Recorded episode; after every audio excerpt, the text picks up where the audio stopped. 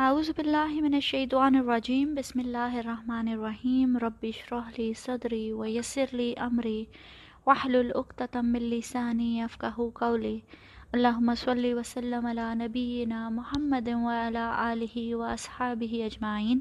السلام علیکم ورحمۃ اللہ وبرکاتہ۔ آج ہم سورہ فاتحہ کو سمجھنے کی کوشش کریں گے۔ سورہ فاتحہ قرآن کی پہلی صورت تو ہے ہی، لیکن یہ وہ بھی پہلی صورت ہے نزول کے اعتبار سے جو پوری کی پوری حضور پاک صلی اللہ علیہ وسلم پہ ایک ہی ٹائم پر نازل ہوئے۔ اس سے پہلے چند ایک آیات نازل ہوئی تھی سورہ علق، سورہ مدثر اور سورہ مزمل کی، لیکن پہلی صورت جو پوری کمپلیٹ ایک ہی ٹائم پر نازل ہوئی وہ سورہ فاتحہ ہے۔ فاتحہ کا مطلب بھی افتتاح سے فتح کھولنے والا۔ فتح الباب دروازہ کھلنے کو کہتے ہیں۔ گویا یہ کہ سورہ فاتحہ وہ دروازہ ہے کہ جس کے کھلنے سے انسان ہدایت تک پہنچتا ہے۔ سورہ فاتحہ ہماری طرف سے ایک دعا ہے اور باقی سارا قرآن اللہ سبحانہ و تعالیٰ کی طرف سے جواب الدعا ہے۔ سورہ فاتحہ سب سے زیادہ پڑھی جانے والی صورت ہے۔ ہر نماز کی ہر رکعت میں ہم ہر بار سورہ فاتحہ پڑھتے ہیں۔ یہاں تک کہ نبی پاک صلی اللہ علیہ وسلم نے فرمایا کہ جس شخص نے سورہ فاتحہ نہیں پڑھی اس کی نماز ہی نہیں ہوئی۔ تو پھر ہمارے لیے بہت ضروری ہے کہ ہم سمجھیں اور سمجھنے کی کوشش کریں کہ آخر سورہ فاتحہ کا کیا مطلب ہے اور ہم ہر نماز کی ہر رکعت میں اللہ تعالیٰ سے کیا بات کرتے ہیں۔ تو پہلی آیت سے شروع کرتے ہیں۔ اعوذ باللہ من الشیطان الرجیم، بسم اللہ الرحمن الرحیم۔ الحمد للہ رب العالمین۔ الحمد کے لفظ میں دو چیزیں شامل ہیں۔ ایک مد یعنی تعریف، اور دوسرا شکر۔ یعنی تعریف اور شکر خاص اللہ تعالیٰ کے لیے ہے۔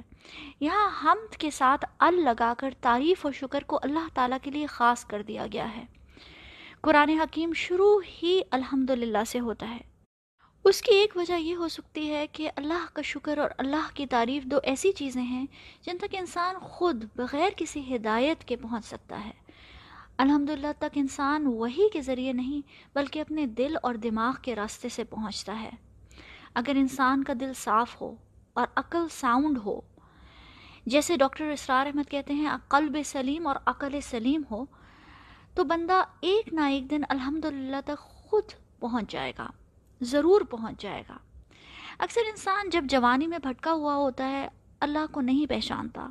تو ایک وقت ایسا ضرور آتا ہے کہ وہ اپنی زندگی میں دیکھتا ہے کہ بچپن سے لے کر آج تک کون ہے جو مجھ پر اس قدر احسان کر رہا ہے، مجھ پر نعمتیں بھیج رہا ہے، جس کی رحمت نے مجھے گھیر رکھا ہے۔ یا پھر کسی ایکسیڈنٹ سے، کسی بڑے حادثے سے کوئی انسان یا کسی بڑی بیماری سے بچ جائے، تو یہ سوال اس کے دل میں پیدا ہوتا ہے کہ کون ہے جو مجھ پر اس قدر مہربان ہے۔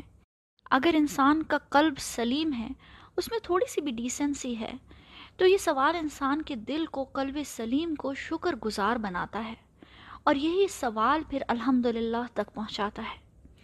دوسری قسم کا انسان عقل سلیم رکھتا ہے ڈیپ تھنکر ہے، ہر چیز کے بارے میں سوچتا ہے، تفکر کرتا ہے۔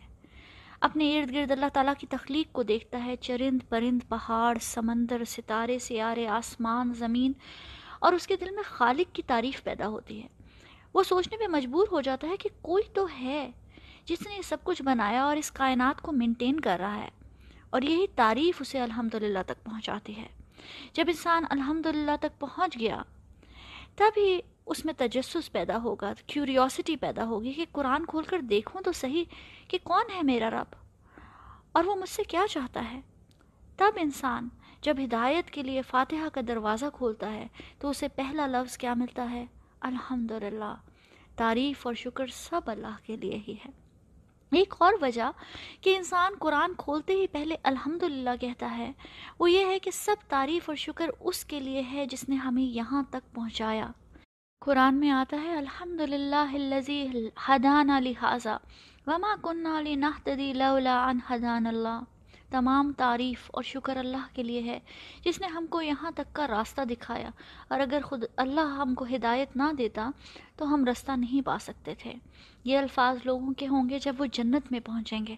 لیکن یہی الفاظ انسان کے تب بھی ہونے چاہئیں جب وہ پہلی بار ہدایت کا دروازہ کھٹکھٹائے، جب وہ قرآن کھولے اور کہے الحمد کہ اس نے مجھے ہدایت کا راستہ دکھایا۔ ایک اور نقطہ اس میں گرامر کے اسٹوڈنٹس کے لیے بھی ہے، جو میں نے استاد نعمان علی خان کی ایکسپلینیشن میں سنا تھا اور مجھے بہت زبردست لگا تھا۔ استاد نعمان علی خان کو میں اپنا ورچوئل ٹیچر سمجھتی ہوں۔ پچھلے سات آٹھ سال سے میں بینہ کے تھرو قرآن پڑھ رہی ہوں اور میری قرآن کی انڈرسٹینڈنگ استاد نعمان علی خان سے بہت ہیویلی انفلوئنسڈ ہے۔ اللہ تعالیٰ انہیں بہت جزا عطا فرمائے۔ یہاں الحمد کا لفظ ناؤن ہے یعنی اسم ہے۔ حمد اللہ کے لیے ہے۔ اس کی جگہ ایک اور جملہ بھی ہو سکتا تھا، نحمد اللہ۔ ہم اللہ کی حمد کرتے ہیں۔ اس کیس میں حمد کا لفظ فیل بن جاتا۔ فیل یعنی ورب بن جاتا۔ اللہ سبحانہ و تعالیٰ نے فیل کیوں نہیں یوز کیا؟ اس کی دو وجوہات ہو سکتے ہیں۔ ایک تو یہ کہ فیل یا ورب جو ہے وہ ٹائم باؤنڈ ہوتا ہے۔ وقت میں قید ہوتا ہے۔ یعنی کہ اگر میں کھا رہی ہوں تو وہ یا تو پریزنٹ ہوگا پاسٹ ہوگا یا فیوچر ہوگا۔ میں کھا رہی تھی، میں کھا رہی ہوں اور میں کھاؤں گی۔ یہ ورب ہے اور ٹائم باؤنڈ ہے۔ اللہ کی حمد ٹائم باؤنڈ نہیں ہے۔ اللہ تعالیٰ کی حمد وقت کی قید سے آزاد ہے۔ اسی لیے یہاں پہ ناؤن یوز ہوا ہے جو کانسٹنٹ ہے، ہمیشہ سے ہے اور ہمیشہ رہنے والی ہے۔ فیل کا ایک اور پرابلم یہ بھی ہوتا ہے کہ فیل کو یا ورب کو کرنے والے کی ضرورت ہوتی ہے، ڈوئر کی، فائل کی ضرورت ہوتی ہے۔ اللہ سبحانہ و تعالیٰ کی حمد فائل کی محتاج نہیں ہے۔ میں رہوں یا نہ رہوں، آپ رہیں یا نہ رہیں، دنیا میں ہر چیز ختم ہو جائے، پھر بھی اللہ سبحانہ و تعالیٰ کی حمد رہے گی۔ اللہ سبحانہ و تعالیٰ کی حمد کسی فائل کی محتاج نہیں ہے۔ پھر الحمد کے بعد آتا ہے رب۔ رب کے بہت سے معنی ہیں۔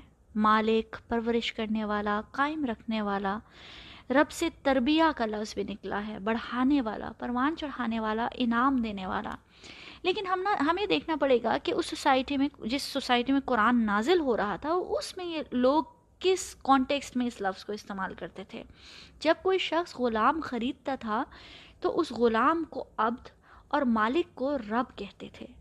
جب ہم اللہ سبحانہ و تعالیٰ کے رستے میں آتے ہیں تو اس بات کی ریئلائزیشن بہت ضروری ہے کہ ہمارا اصل رشتہ اللہ سبحانہ و تعالیٰ کے ساتھ کیا ہے اور وہ ہے رب اور عبد کا رشتہ۔ ہم غلام ہیں اور اللہ سبحانہ و تعالیٰ ہمارا رب ہے۔ اگر ہم یہ رشتہ انڈرسٹینڈ کر لیں تو پھر باقی کا سفر بہت زیادہ آسان ہو جائے گا۔ کیونکہ غلام کی نشانی کیا ہوتی ہے؟ وہ یہ کہ وہ اپنی مرضی سے کچھ نہیں کرتا۔ اس کا ہر عمل اپنے رب کی مرضی کے مطابق ہوتا ہے۔ انسان کو سلیو کے لفظ سے بہت پریشانی ہوتی ہے۔ بہت سے لوگ اسلام پر اس لیے نہیں آتے کہ ہمیں اپنا فریڈم چاہیے، ہمیں آزادی چاہیے۔ اگر تھوڑا سا غور کریں تو پتہ چلتا ہے کہ دراصل ہم میں سے کوئی بھی آزاد نہیں ہے۔ ہم کسی نہ کسی چیز کے غلام ہیں۔ کبھی سوسائٹی کے، کبھی کلچر کے، کبھی رشتوں کے، کبھی خاندان کی روایات کے، کبھی فرینڈس کے پریشر کے، کبھی فیشن کبھی انٹرٹینمنٹ ٹرینڈز آج کل یہ نیا TikTok Facebook likes followers ہم چاہتے ہوئے بھی ان چیزوں سے خود کو آزاد نہیں کر سکتے۔ انسان بیسیکلی کبھی بھی مکمل طور پر آزاد نہیں ہے۔ ایسا محسوس ہوتا ہے کہ بندگی انسان کی فطرت کا حصہ ہے۔ انسان کی فطرت اور انسان کی روح بندگی کے لیے ڈیزائن کی گئی ہے۔ جب آپ اللہ کی بندگی نہیں کرتے، تو پھر آپ دوسری چیزیں ڈھونڈتے ہیں فالوئنگ کے لیے، بندگی کے لیے۔ لیکن جب ہم ہدایت پہ آتے ہیں، تو تب ہم اصل رب کی غلامی میں اپنے آپ کو دیتے ہیں۔ کہ میں اپنے آپ کو ہر قسم کی غلامی سے نکال کر اللہ کی غلامی میں دیتی ہوں۔ آج کے بعد میری اوبیڈینس میری بندگی صرف اور صرف اللہ کے لیے ہے۔ اللہ کی بندگی ہی اصل فریڈم ہے، اصل آزادی ہے۔ اللہ سبحانہ و تعالیٰ کی سلیوری میں، اللہ سبحانہ و تعالیٰ کی بندگی اور غلامی میں جیسا آنر اور عزت ہے، ویسی عزت آزادی میں ہو ہی نہیں سکتی۔ اس کے لیے چھوٹی سی اگزامپل سمجھ لیں۔ جب کسی کو کسی بڑی کمپنی میں نوکری ملتی ہے تو وہ بہت فخر سے بتاتا ہے کہ مجھے اس کمپنی میں نوکری مل گئی ہے۔ کسی بڑے آدمی کی نوکری کرنا بھی لوگ بہت قابل فخر سمجھتے ہیں۔ میں پرائم منسٹر کے ساتھ کام کرتا ہوں، مجھے وائٹ ہاؤس میں نوکری مل گئی ہے، مجھے پرائم منسٹر ہاؤس میں نوکری مل گئی ہے۔ اب ضروری نہیں ہے کہ نوکری ایڈوائزر یا منسٹر کی ہو، اگر کسی کو پرائم منسٹر ہاؤس میں صفائی کے لیے رکھ لیا جائے چوکی داری کے لیے رکھ لیا جائے یا خانسامہ بھی رکھا جائے، تو وہ ساری زندگی لوگوں کو فخر سے بتائے گا کہ میں نے اس بندے کی نوکری کی ہے۔ اس کی وجہ یہ ہے کہ جو بندہ آپ کی نظر میں عزت دار ہے، اس کے ساتھ ایسوسیٹ ہونے میں، اس کی نوکری کرنے میں بندہ عزت دار بن جاتا ہے۔ پھر اللہ کی غلامی کے بارے میں کیا خیال ہے؟ جس کو اللہ نوکری دیتے، جس کو اللہ اپنا غلام مان لے۔ نبی اکرم صلی اللہ علیہ وسلم کو بارہا اللہ تعالیٰ نے اپنا عبد کہا ہے قرآن میں۔ الحمد للہ انزل علی عبدہ الکتاب۔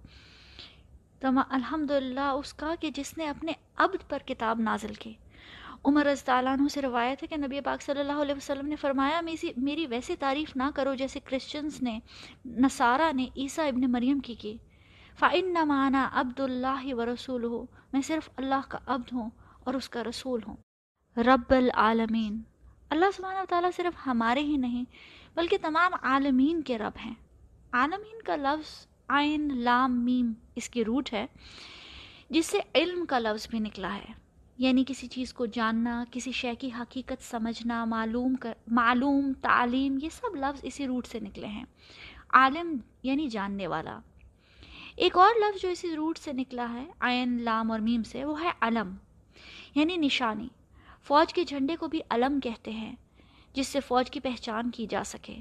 علامت کا لفظ بھی علم سے ہی ہے یعنی ایسی نشانی جس سے کسی چیز کو پہچانا جا سکے۔ تو پھر یہاں عالمین کا لفظ کا کیا مطلب ہوا؟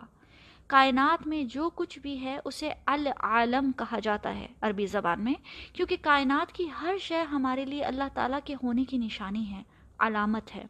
اور العالم کا لفظ یوز کرنے میں ایک یہ بھی حکمت ہے کہ کائنات کے ذریعے ہمیں اللہ تعالیٰ کا علم حاصل ہوتا ہے۔ اس لیے لفظ العالم استعمال کیا گیا۔ وہ کائنات میں ہر شے کا رب ہے۔ اب ایک اور پرابلم یہ رہ جاتا ہے کہ عالم کے ساتھ این جو لگا ہے، وہ صرف زویل عقول یعنی کہ صاحب عقل کے لیے عربی زبان میں استعمال ہوتا ہے۔ جیسے مسلمین، محسنین منفقین، منافقین، کافرین، یہ سب زویل عقول یعنی صاحب عقل، فرشتے، انسان یا جن، یہ تین کیٹیگری زبی العقول میں آتے ہیں۔ ہمیشہ سے اس بات پہ اختلاف رہا ہے کہ یہاں رب العالمین کیا صرف انسانوں کی بات ہو رہی ہے یا فرشتوں اور جنوں اور انسانوں کی بات ہو رہی ہے یا پھر کائنات کی ہر شے کی بات ہو رہی ہے؟ واللہ عالم۔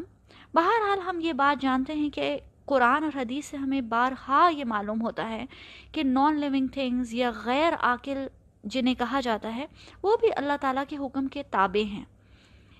اللہ کی عبادت کرتے ہیں، پرندے، پہاڑ، زمین، آسمان، سمندر، سب اللہ تعالیٰ کے حکم مانتے ہیں اور اللہ تعالیٰ کو اپنا رب سمجھتے ہیں۔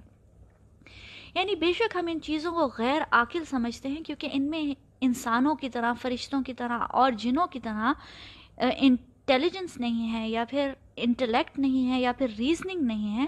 لیکن اللہ تعالیٰ کی بندگی کے معاملے میں کائنات کی ہر شے عقل رکھتی ہے۔ سمجھ رکھتی ہے کہ میرا رب کون ہے۔ اس لیے جب اللہ تعالیٰ کی بندگی کی بات ہو رہی ہے، تو اللہ تعالیٰ نے کائنات کی ہر شے کو عالمین کہہ کے زویل عقول اور صاحب عقل میں شامل کر دیا گیا۔ یہ اس کی ایک پاسبل ایکسپلینیشن ہو سکتی ہے انشاءاللہ اگلی دفعہ الرحمن الرحیم کو سمجھنے کی کوشش کریں گے۔ السلام علیکم ورحمۃ اللہ وبرکاتہ۔